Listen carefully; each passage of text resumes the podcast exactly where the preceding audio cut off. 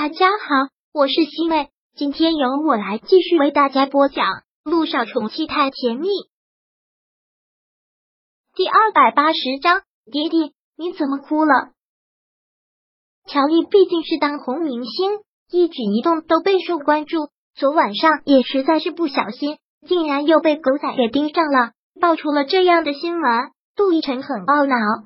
马上让这样的新闻消失，我现在不想节外生枝，我也很懊恼，这些狗仔真的很烦人。放心吧，我会出来辟谣的，不过你还有一天的考虑时间，尽快给我答复，说不定我也会随时反悔，想想你女儿的命啊。陆亦辰放下电话，看到小雨滴已经醒了，然后小雨滴有些小恐惧的眼神看着他，问道：爹爹，刚才你说让什么东西消失啊？口气好凶哦。没什么，爹爹哪里凶了？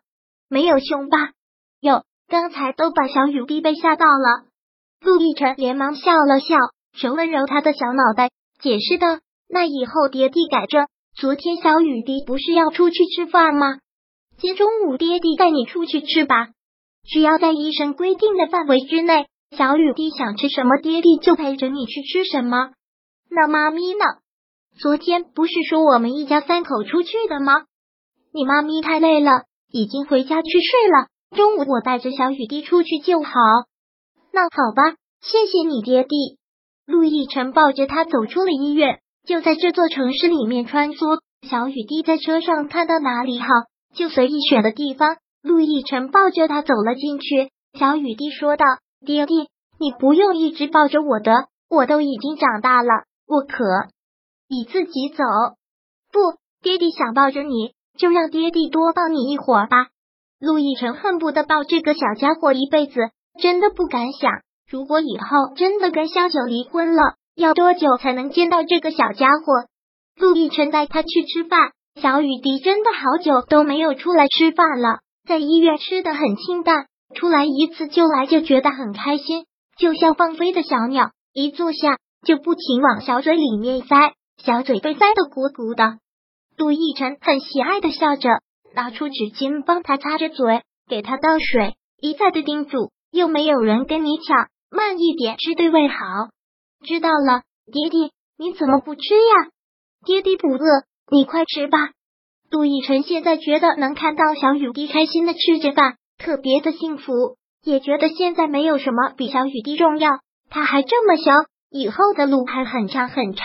所以吃完饭之后，陆亦辰带着小雨滴到广场上走了走，两个人就坐在广场的长椅上。刚才在酒店吃饭，服务员见他特别的可爱，还送了他一个小洋娃娃，这会儿他正拿着那个洋娃娃，特别的稀罕，笑起来像个可爱的小精灵。小雨滴，什么啊，爹地？小雨滴抬头看向了他。小雨滴，以后要是爹地不在你身边，要听话，听你妈咪的话，不要惹她生气，知道了吗？陆亦辰不知道要叮嘱什么，能说的也只能是这些。什么叫爹地不在我身边？到底你要去哪儿？又要出差了吗？陆亦辰现在不知道怎么说，虽然小雨滴还小，但如果说离婚，他大概也听得懂，现在不敢跟他说。是啊，以后爹地会很忙，可能很多时候都照顾不上小雨滴，你一定要听你妈咪的话。其实陆亦辰现在已经离不开这个小丫头了，但如果他跟萧九注定了一定要离婚，孩子也只能跟其中的一个。他特别想把小雨滴留在身边，但是他不能这么自私，他知道萧九更需要小雨滴，没有小雨滴他活不下去。更重要的，萧九是个医生，小雨滴是个小病人，留在他身边也是最明智的选择。我从小就很听话的，这个你放心就好了。爹地，你工作忙也要注意身体哦，要保护好自己的胃，要不然就会很疼哦。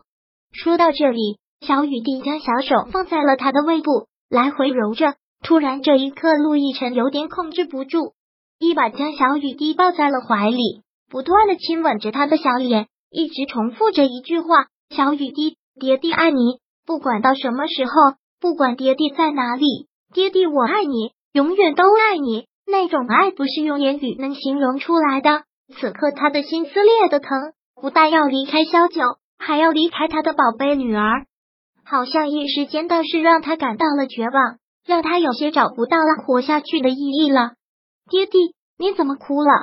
陆亦辰也从来都没有想过，他会在孩子面前控制不住的流下眼泪。小雨滴的小手帮他擦着泪，陆亦辰握住了他的小手，亲吻着他的手背，好像有太多太多的话想跟这个小家伙说，但如鲠在喉，欲言又止，一句话都说不出来。面对小雨滴都是这个样子，还要再怎么面对萧九呢？陆亦辰带小雨滴出去了很长时间，大黄昏的时候才回到医院。陆一鸣已经等在了病房。怎么出去了这么长时间？小雨滴该打针了，刚要给你打电话，带孩子出去走走。这时候，小九也进来了，手里提着饭盒，都是他亲手做的菜。一晨，小雨滴，我又烧了几道菜，觉得还不错，我们一起吃饭吧。一鸣也尝尝。杜一晨淡漠的说道：“你和小雨滴吃吧，我不饿，我跟一鸣去一下，一会就回来。”那你们吃吧，嫂子。陆一鸣不自然的一笑，跟小雨滴挥挥手走了出去。小九好像被当头泼了一盆冷水，他不懂从昨晚上到现在，陆亦辰到底是怎么了？对他的态度三百六十度的大转变。兄弟两人到了陆一鸣的办公室，陆亦辰说道：“现在可以开始准备小雨滴的骨髓移植手术了。”现在可以准备了。陆一鸣吃了一惊。然后忙问：“你说服乔丽了？